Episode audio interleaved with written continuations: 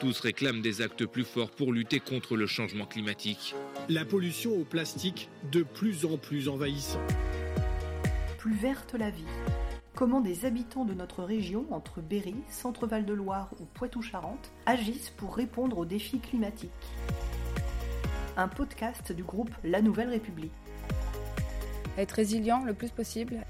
Pourquoi c'est si compliqué de bien manger? Aujourd'hui, il est urgent d'agir. Circuit court, euh, devenir des éco-citoyens. Bonjour. Vous allez bien? Ça va. Moi, c'est Baptiste de Charme, journaliste dans les Deux-Sèvres. Là, je viens d'arriver dans la ferme de Vivien Grandin, à Montravers, dans le Bocage-Bressuret. C'est à la frontière avec euh, la Vendée. Dehors, les oiseaux chantent et la nature respire. Et c'est pas étonnant, en fait, parce que Vivien Grandin, il est engagé depuis toujours dans une démarche respectueuse de l'environnement. Un de ses combats, c'est justement de restaurer des haies partout sur ses parcelles, et il commence même à replanter des arbres au milieu. Et on va le voir, sa démarche a beaucoup de vertus. Euh, je suis polyculteur euh, éleveur euh, dans le nord des Deux-Sèvres, à Montravers, petite commune de 400 habitants. Euh, donc, euh, c'est une exploitation qui est située dans le, dans le haut bocage, ce qu'on appelle le haut bocage. Donc, un paysage de collines euh, avec des cours d'eau et des sols très hétérogènes. Donc, j'élève euh, 100 150 animaux, 160 animaux sur 90 hectares avec euh, 75 hectares de, de prairies et euh, 15 hectares de culture. Donc, euh, soit des cultures euh, pour euh, l'alimentation animale, les- le reste des cultures euh, sont principalement des légumes à destination, euh, des légumes de plein champ à destination de l'alimentation humaine. Tout en bio, c'est ça euh, Tout en bio et du coup en agroécologie? Voilà, c'est ça. Donc, euh, l'agriculture biologique, euh, c'est plutôt suivre euh, un cahier des charges euh, avec des exigences sur la- l'absence de, produits de synthèse au niveau des, des- des biocides et des, engrais. Et puis l'agroécologie, j'ai envie de dire, c'est plutôt le fait de dire concrètement, on va s'appuyer sur la nature pour produire. Donc, euh, sur les processus naturels pour produire. Donc, euh, principalement, euh, on s'intéresse beaucoup au sol, forcément, où poussent nos, les plantes qu'on cultive. Donc, c'est d'utiliser les processus naturels du, sol pour, pour produire le maximum de, biomasse. Et après, c'est aussi l'agroécologie, c'est aussi s'intéresser à, à ce qui se passe au-dessus du sol et d'avoir un écosystème équilibré au-dessus du sol. Euh, donc ça, c'est, on va, c'est, ça va être la diversité euh, des plantes euh, qu'on cultive, mais c'est aussi l'aménagement du paysage de la ferme. Alors le paysage, c'est pas qu'une notion esthétique, c'est une notion scientifique. Euh, en fait, c'est une branche de l'écologie scientifique, euh, ce qu'on appelle l'écologie du paysage. C'est comment on va aménager l'exploitation avec euh, des haies, des prairies naturelles, des, des bandes enherbées, mais qui sont jamais retournées, etc. Et vous êtes engagé dans cette pratique depuis combien de temps et pourquoi? Alors en fait, euh, on va dire que je me suis installé en 2004 et on va dire que l'agroécologie, euh, j'avais déjà rencontré pas mal de gens, euh, d'agriculteurs et, on va dire aussi des, biologistes, des écologues, euh, qui j'avais lu aussi des, ouvrages là-dessus qui, m'ont beaucoup beaucoup marqué, beaucoup plu, beaucoup emballé. Et donc, j'ai toujours vu l'agriculture euh, à travers ce prisme. Quoi. Pour moi, c'est euh, l'écologie et, l'agronomie sont deux sciences qui, qui peuvent parfaitement, euh, qui doivent parfaitement cohabiter. Quoi. C'est-à-dire qu'on s'appuie sur les processus naturels pour produire. Et vous, quand vous êtes installé en 2004, ça ressemblait à quoi ici euh, C'était pas du tout la même chose Si, c'était, c'était quand même. euh, les fondamentaux étaient là, c'est-à-dire que c'était un bocage. euh, comme, comme originellement, on va dire, c'est, des bocages qui étaient très très denses. Parce que, comme il y a beaucoup de collines, comme le, relief est très accidenté, les anciens paysans avaient planté beaucoup de haies. Donc, dans les années euh, 70, on va dire, euh, il n'y a pas eu de remembrement, euh, on va dire, officiel, euh, géré par l'État, etc. Mais euh, les, bulldozers euh, sont passés par là et donc ont arraché des haies. Mais comme on partait d'un bocage très dense, ils n'ont pas tout arraché, heureusement. Donc il restait des, certaines portions de haies.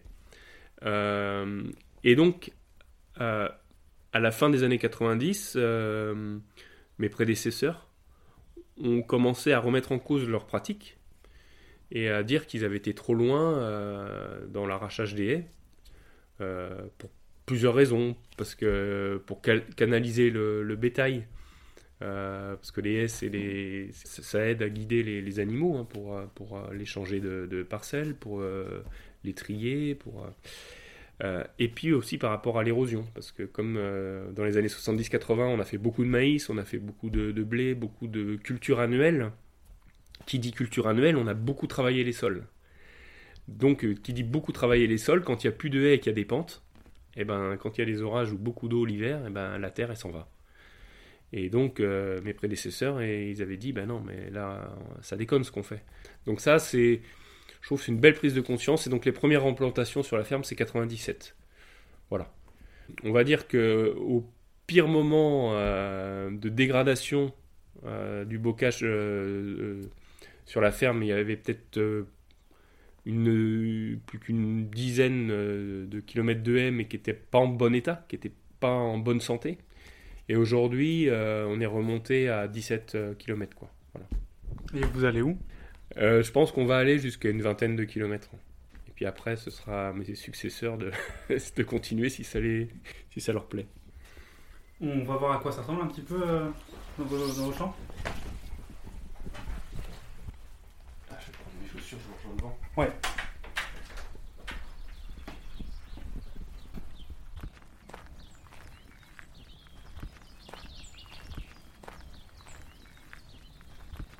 Par exemple, ici, là, on voit euh, donc il y a la Sèvre nantaise qui passe en bas.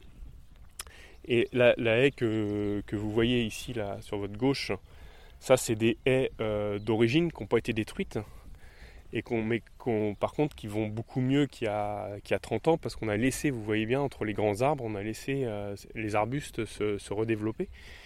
Et donc, en fait, ça, par exemple, c'est ce qu'on appelle en écologie du paysage des haies qui sont extrêmement importantes en termes de corridors. C'est-à-dire qu'on va connecter les écosystèmes euh, de bord de rivière avec les écosystèmes euh, qui sont en haut du bocage. Donc on, va laisser, on va permettre à la faune de circuler. Euh, et donc ça c'est extrêmement important en termes de, brassage génétique des populations bah, d'oiseaux, de batraciens, de, serpents, etc. Mais donc aussi de prédateurs, voilà, qui vont donc être en meilleure euh, santé, puisqu'il y, a- plus de flux de, gènes, etc. Et donc là, là, là-bas, par exemple, la, haie qui est sur, euh, plutôt sur votre droite, c'est, euh, c'est, on va dire que c'est, l'équivalent de celle-ci, mais qu'on a, qu'on a recréé, quoi, qu'on a replanté. Parce que, pareil, pour refaire ce- cet effet euh, corridor, là, pour reconnecter les écosystèmes de, de haute pente, des écosystèmes de bord de rivière. Mais par exemple, quand vous voyez cette haie, euh, elle est aussi très importante. Pas- euh, je change, on va dire, de, de fonction. Elle est très importante pour, euh, pour les vaches. Euh, C'est-à-dire euh, quand on est en vent d'ouest, là, les- quand il n'y avait plus cette haie, les vaches, elles étaient, elles, elles étaient vraiment pas bien. Quoi. Euh, Pas bien parce qu'elles avaient chaud. parce euh, qu'elles avaient froid, euh, par exemple en mois de mars ou avril ou au mois d'octobre, quand tu as des vents d'ouest qui peuvent être euh, froids avec euh, un peu de pluie, etc., euh, surtout avec des jeunes animaux, bah, les, ani- les- euh, là maintenant ils peuvent se re- remettre à, se mettre à nouveau à l'abri. quoi.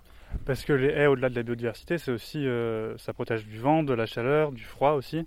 Alors voilà, les, haies, c'est euh, un, un régulateur euh, climatique. ça protège du vent. donc que ce soit les cultures par exemple, ça diminue ce qu'on appelle l'évapotranspiration. Et donc les, haies vont, de manière directe, elles vont casser un petit peu l'intensité du vent. Et de manière indirecte, comme elles-mêmes elles transpirent, elles vont un petit peu abaisser l'hygrométrie euh, microclimatique, on va dire, ce qui va permettre à la, culture de, moins souffrir. Et donc, euh, voilà un exemple. Euh, enfin, ouais, c'est la haie régulateur climatique.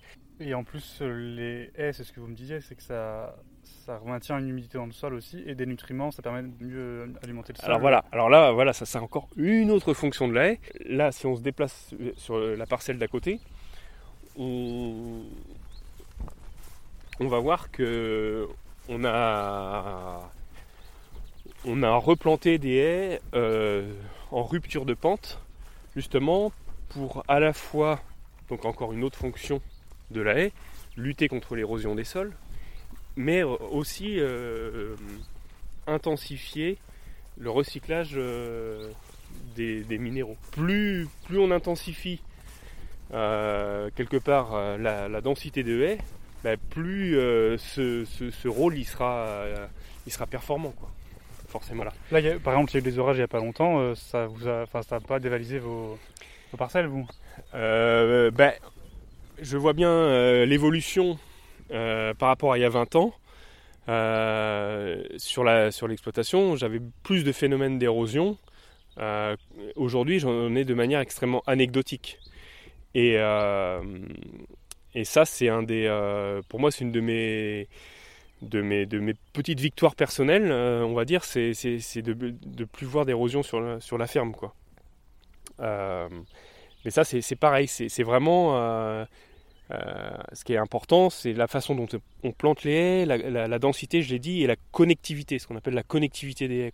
Donc euh, si, on, si on a planté euh, un bout à l'autre et puis qu'on, je sais pas, il y a, 80 mètres perpendiculairement à la pente qui sont laissés sans arbre, bon bah l'eau elle va s'engouffrer là et on n'aura pas fait on n'aura pas fait d'effet barrage, d'effet barrière. Et pour tout ça, vous êtes accompagné, vous faites ça tout seul ça demande du travail, ça demande des études, j'imagine, pour savoir où on plante, comment on les plante euh, Ouais, bah, on va dire que le, bon sens, euh, lui, lui tout seul, euh, il, peut pas mal aider. Après, c'est aussi une. comment dire Il y a, des associations qui, sont, qui travaillent là-dessus, comme Bocage Pays Branché, par exemple, chez nous, qui est, qui basé à Bressuire. Donc, effectivement, en, en échangeant avec les techniciens ou les animateurs de ces structures-là, on, on, est aiguillé, on est aidé, on est soutenu. Et après, euh, ce qui, je pense, ce qui est important, c'est vraiment c'est la lecture du paysage, quoi. Et il y a aussi pas mal, euh, quand on est un petit peu habitué, on arrive on arrive un petit peu à voir, euh, même à deviner les anciennes, certaines anciennes plantations d'autrefois, comme, comme ici par exemple, où est à peu près la clôture. Il euh, y, avait, euh, alors pas parfaitement aligné, hein, mais là il y avait une haie de rupture de pente, ici. Et là, quand euh, à l'autre fil électrique en bas, là, on voit que ça fait une bosse. Donc là, on est à peu près sûr qu'il y avait encore une autre haie. Donc là, c'est des emplacements où vous pourrez planter, vous, les quelques kilomètres qui vous manquent Voilà, où je vais sans doute continuer un de ces jours. Mais donc là, si on, prolonge, vous voyez, cette, si, on, prolonge la bosse ici, euh, en fait, on, part sur euh, de l'autre côté euh, et en bas là-bas, je ne sais pas si vous voyez, il y a des petits arbres qu'on devine à 150 mètres de nous. Là. Et ben c'est la continuité justement de cette, bosse. Donc c'est-à-dire que sur l'autre partie de l'exploitation, on a, joué la, la, rupture de pente déjà pas mal. Donc ici, c'est encore à venir, mais on peut pas tout faire d'un coup.